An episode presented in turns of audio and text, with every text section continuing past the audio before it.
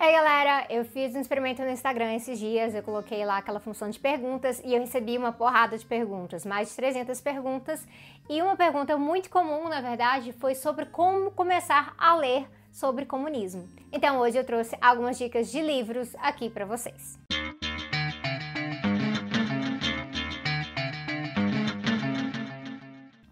Não, eu não vou fazer o óbvio e sair recomendando o Manifesto do Partido Comunista para todos, até porque o próprio manifesto funciona muito melhor na leitura se você tem um pouco mais de contexto.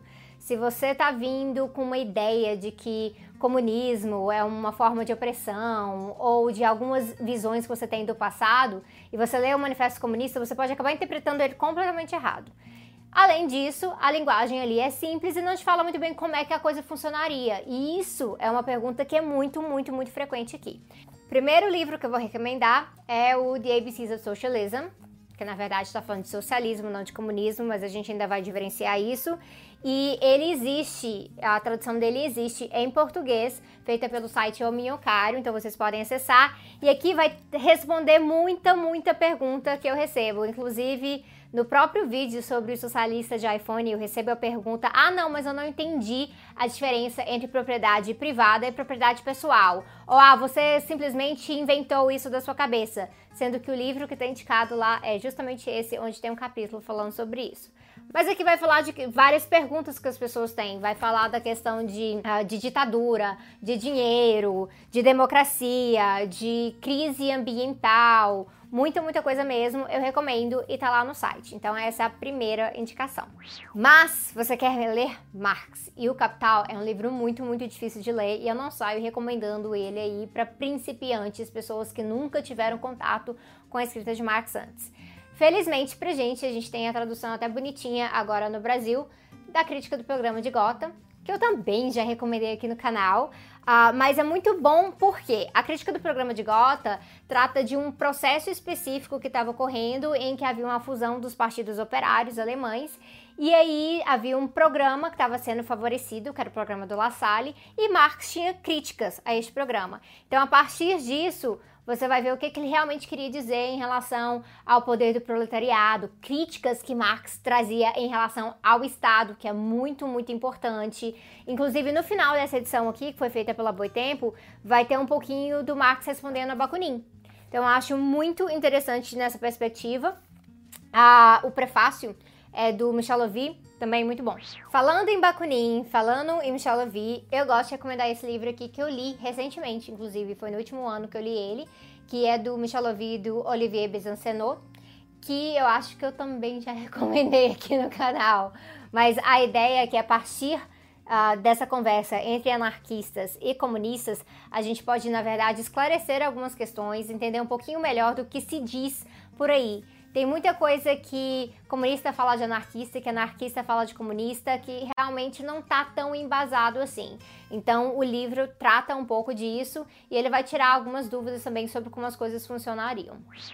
E o último livro, assim, super, super recomendado dessa listinha hoje, é esse livro aqui, do David Harvey. Eu tô aqui também com a minha cópia em inglês dele, mas ele também existe no Brasil.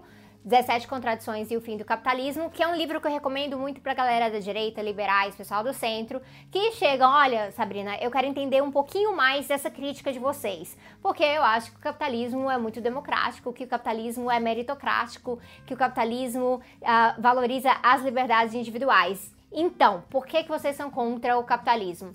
E aqui, este livro do David Harvey é super recente, vai ter uh, debates muito, muito da hora de agora e eu recomendo bastante para vocês. Eu vou aproveitar, vou até citar algumas das contradições, né? Aqui ele vai falar de valor de uso, de valor de troca, ele vai falar sim de representação através do dinheiro, ele vai falar da propriedade privada e da questão do Estado, ele vai falar de reprodução social, ele vai falar de liberdade, ele vai falar de dominação. Enfim, é um livro muito bom, muito didático e talvez vocês possam até começar com ele e aí ler os outros na ordem que quiser. Mas não se esqueçam principalmente da crítica do programa de Gotha, porque é onde Marx estabeleceu um pouquinho mais sobre como deveria ser a sociedade comunista. Mas não se engana quem acha que eu ia ir embora sem recomendar livro escrito por mulheres. Então, mesmo a gente sabendo que no passado as mulheres não tinham tanta oportunidade de publicar como agora, e a coisa ainda pode melhorar, espero que melhore, a gente pode acreditar que é muito importante ler Alexandra Kollontai e Rosa Luxemburgo. Então, eu vou deixar essas autoras como sugestão para vocês. A, a Rosa principalmente a discussão sobre reforma e revolução, que eu vejo que muitas vezes dentro da própria esquerda as pessoas ficam gritando reformistas por aí, sem compreender muito bem como é que esse debate foi feito. Então fica a dica sobre reforma e revolução da Rosa Luxemburgo. E a Alexandra Kollontai, ela tem muito, muito a acrescentar, inclusive questões do debate de gênero, a questão da mulher sobre o socialismo. Então fica aí para vocês. E é isso, as coisas estão corridas. Eu vou para Paraty na semana que vem, eu vou estar tá lá no, no barco da Flipei, da Festa Literária Internacional Pirata das Editoras Independentes. Eu falei certo? Então, quem me acompanha nas outras redes está pegando os detalhes sobre isso. Eu estive no Revolu Show nesta última semana, então tem episódio novo do Revolu Show comigo, com a Larissa e com o João discutindo Palestina. Então, se você já assistiu os quatro vídeos sobre a Palestina e ainda quer saber mais coisa e está ansioso pelo quinto vídeo, corre lá, ouça também o podcast.